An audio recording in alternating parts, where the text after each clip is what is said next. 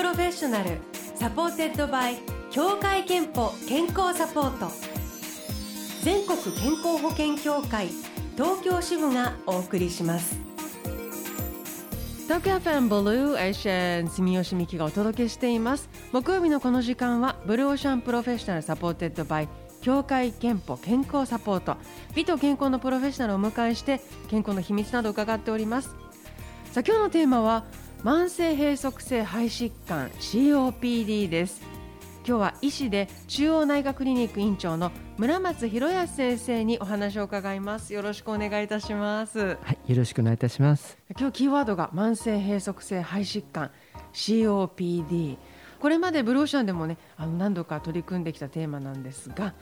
初めてという方もいらっしゃるので改めてこの COPD について教えてください、えー、COPD はですね慢性閉塞性肺疾患 Chronic Obstructive Pulmonary Disease のですね頭文字を取ったものなんですね。はいでまあ、日本では肺気腫といった方があの馴染みがあるかなというふうに思うんですが主に喫煙などでですねタバコの煙などの有害物質をですね長期にわたって肺に吸い込むことでですね肺が壊されていってしまう病気で別名ですねタバコ病などと呼ばれているんですね。でまああの COPD の患者さんの90%から95%ぐらいがタバコを吸っていらっしゃる方なんですね、はい、ですからそのような形でタバコ病と呼ばれることもあるんですがタバコの煙の中の有害成分で肺や気管支が壊されてしまってですね、まあ、一度壊されてしまうとどうしてもなかなか元に戻らなくなってしまって、まあ、息が苦しくなってくる。これがゆっくりゆっくり進行するんですね、ですからなかなか初期には気づきづらいというちょっと困った病気の一つです。完全に治ることが難しいんですよね確かはい、あの肺とですねそれから脳それから心臓の細胞というのは再生機能を持っていないんですね、皮膚のようにすりむいてもですねまた生えてくるような細胞ではないものですから一度壊れてしまうと元に戻らないんですね。ただあの進行を遅らせることはできますしある程度修復はもちろん可能なので早い段階で発見してですね吸入治療などをしますと進行を防げるということもありますのでぜひまずはもちろん禁用していただいてそしてご相談いただければというふうに思います。なんか早い段階でこう気づくことが大事ということですよね。はい、でそんなあの罹患者とかあと予備軍増えていると聞いたんですけれども COPD なのかもしれないと疑うのはどんな時でしょうか？はい、やはりですね咳や痰がですね風邪をひいてもいないのに慢性的に、えー、出るそしてまた、えー、歩いた時の息切れですね、こういったもので気づかれることが多いかもしれません。やはりですねこれがですね風邪でしたら、まあ、12週間で治るわけですけれどもこれがやはり1ヶ月2ヶ月ずっと続くこういった場合にはですねぜひタバコを吸ってらっしゃって40歳以上でですね咳や痰がずっと続く場合にはぜひ、えー、ご相談いただければというふうに思います。予備軍って今どのくらいの方々がいらっしゃると？もう530万人ぐらいはですねいるって言われてましてですねこれはどうしてかと言いますとまあ我々日本はですねあの専売公社として タバコを売って国として売ってしまってたんですよね、うん、ですからタバコがの対策が非常に遅れてましてですね、まあ、昭和40年頃のですね男性の喫煙率はもう8割以上だったんですね。でその方たちが今ご老齢になってきてですねちょうど COPD を発症するご年齢になってるんですね。ですからその方たちの人数として予備軍がこのぐらいいるだろうというふうに言われているんです。なるほど。であの COPD になると病気や死亡のリスクは高まるんそうですねあの COPD というのはですね、まあ、慢性的にずっとですねタバコの煙を吸っておられましたのでその COPD 以外のご病気を併発している可能性が非常に高いんですね。だから心筋梗塞や脳梗塞糖尿病、まあ、これらすべてですねタバコを吸っているとなりやすい病気で、まあ、こういった病気が隠れているのを見落としてしまうと大変なことになってしまうんです。はい、そうすると健康寿命にももちろん影響がおっしゃる通りですね。タバコはですね残念ながら日本人のですね五大死因がんそれから脳卒中心筋梗塞それからですね老衰もですね活性酸素をあの吸い込むことによって体が酸化していくんで早く老化するんですね。それから肺が壊されて肺炎 COPD から肺炎で亡くなる方が増える、この五大死因全てを増やしてしまうだけではなくて、まあ、日本人の4大寝たきり原因ですよねあの脳卒中やですねそれから老衰やそれから認知症。実はニコチンによる血管収縮作用からですね、はい、えー、非常に脳の血流が落ちるので認知症も増えることが分かっているんです。それからニコチンはですね骨のですねあの吸収を促進するエストロゲンという物質をですねブロックしてしまうのでどうしてもですねタバコを吸うと実は骨粗しょう症が進むことも分かっています。これによって骨折して寝たきりということが増えてしまうことも分かっているんですねですからこの日本人の4大寝たきり原因も増やしてしまう健康寿命を損なうということも分かっていますそうするとやはりその人生の後半を人間らしく生きるためにも COPD の早期発見というのはすごく大事になってきますね。はいここまで影響が、ね、健康にあるって分かっていてもなかなかその喫煙をやめられないという方ってやっぱり多いんですけれどもこれはニコチン依存だからですよね、はい、そうですね今ニコチン依存症という病名にまでなってしまいましたけれどもニコチンにはですね他のですねいろいろな依存あの生じる、まあ、違法な薬物などと同じようにですね脳に依存を作ってしまうことがもう科学的に分かっているんですね。うんはいまあ、簡単に言ってしまうとですね依存というのは、まあ、そのお薬があるいはその物質がですね体の中にある状態で体中がバランスをとってしまった状態なんですよ。ニコチンというのは交感神経を刺激したりとかいろいろな作用を持っていて、まあ、これがある状態で今交感神経がバランスをとってしまうとですね。ニコチンが切れてしまうとバランスが乱れるのでイライラしてしまうんですね。そこにニコチンをまた補充すればタバコを吸えば落ち着くわけなんです。そしてやめられなくなってしまっている状態なんですね。ですから急にはやめられない、うん、ですから体の中にニコチンパッチからニコチンを入れたりあるいはニコチンの類似作用があるお薬を飲んだり、まあ、こういった形で禁煙を進めるのが禁煙外来になります。じゃあそのやめられないのはこう気のせいとかあと医師の力ではなくやっぱりそのもう本当あの科学的にあるいは肉体的に理由があるということですね、はい、おっしゃる通りです。先生のクリニックでは禁煙外来に力を入れてらっしゃるそうですけれどもあのどんな形で日々アシストされているんですか？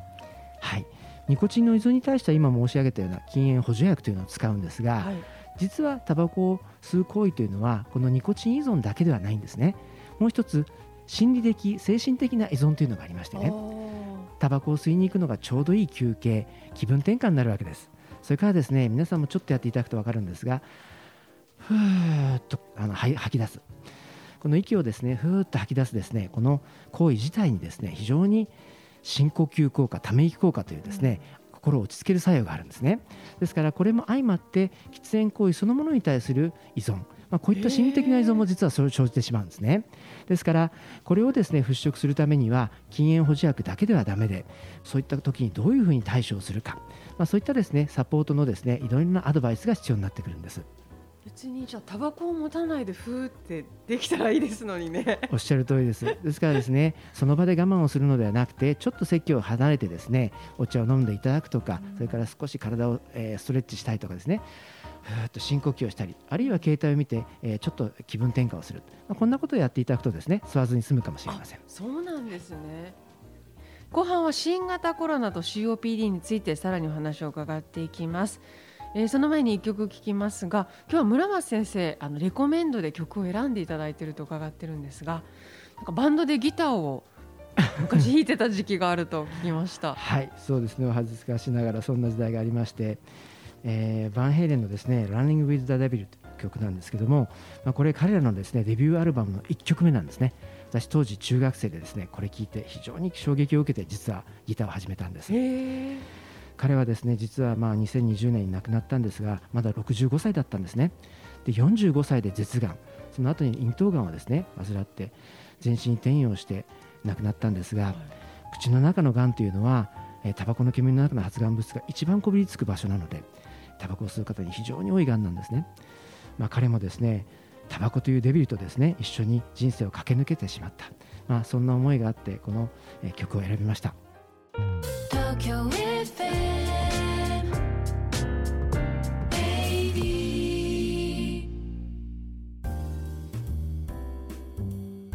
Blue Ocean Professional supported by 協会けんぽ健康サポート。美と健康のプロフェッショナルをお迎えして健康の秘密など伺っております。今日は医師で中央内科クリニック院長の村松博康先生にお話を伺っております。テーマはタバコ病とも呼ばれる。肺の生活習慣病 COPD です。新型コロナですね。あの重症化すると肺炎を引き起こすとされている病気で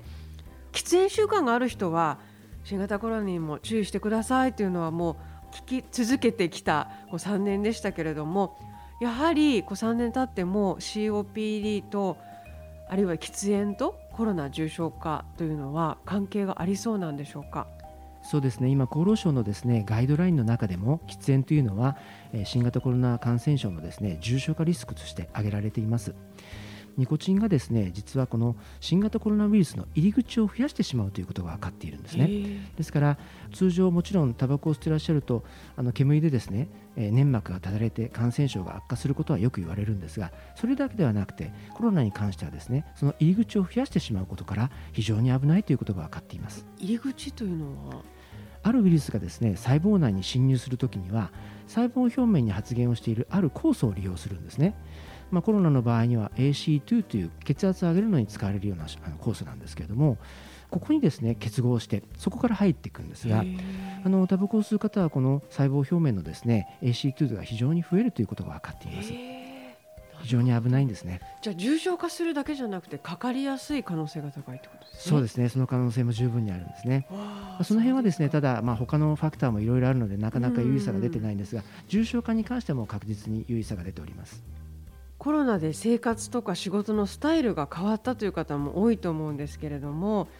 禁煙外来で患者さんと接していて喫煙習慣とかにも影響があったり変わったなというふうに感じたりあるいは注意してほしいなと思うことはありますか？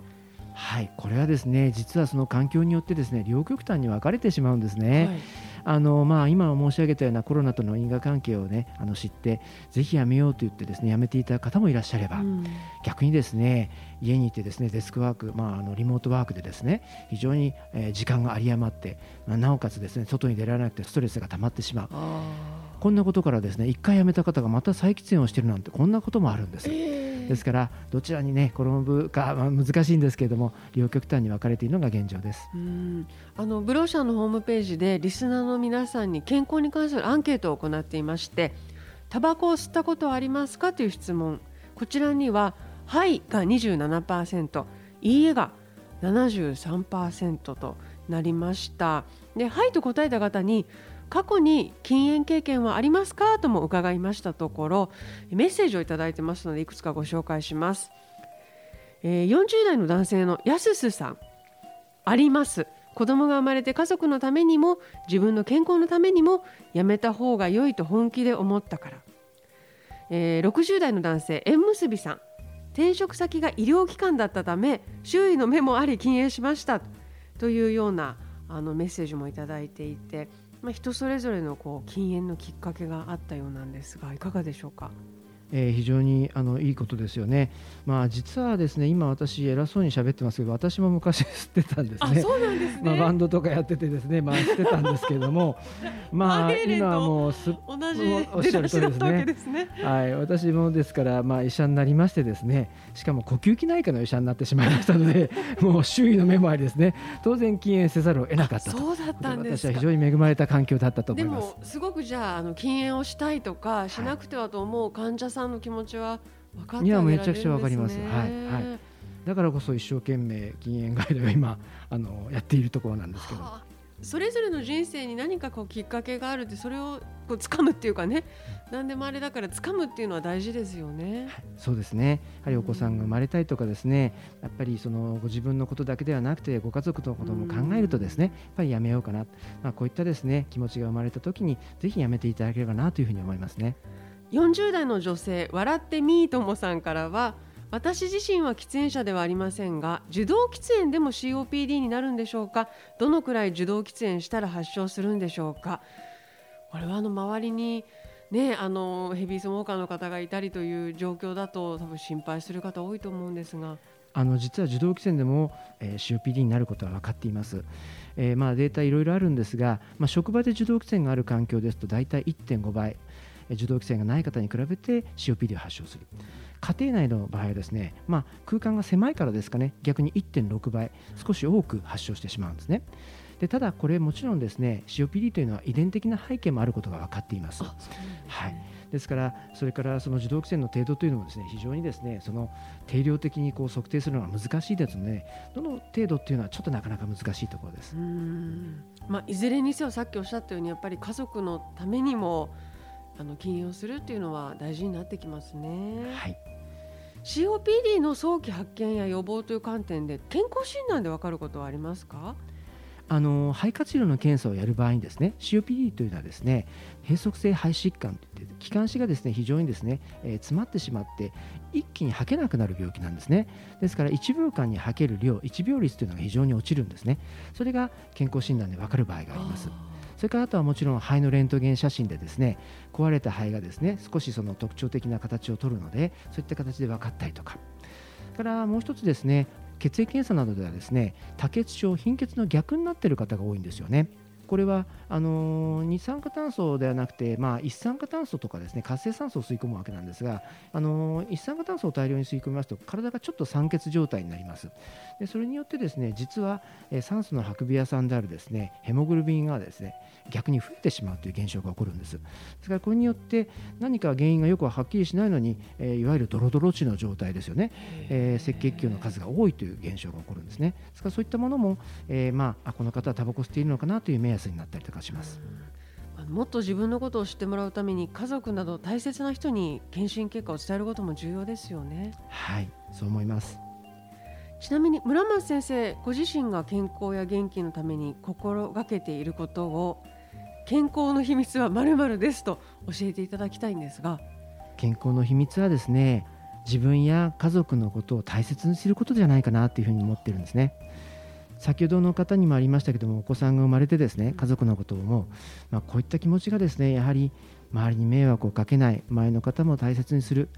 大切な家族とですね一緒にいられる時間を長くしたい、まあ、こういった思いがですねやはり健康の秘訣になってくるのかなというふうに思うんですね。ありがとうございます。このコーナーではあなたの健康の秘密や健康でいるための秘訣を募集しています。毎週1名様にクオカード3000円分をプレゼントしています今日は先ほどメッセージをご紹介した縁結びさんにお送りいたします。あなたもぜひブロシャーのホームページにあるメッセージフォームからお送りください。ということで今日は COPD 肺の生活習慣病について医師で中央内科クリニック院長の村松博康先生に伺いました。先生どうもありがとうございました。ありがとうございましたあなた。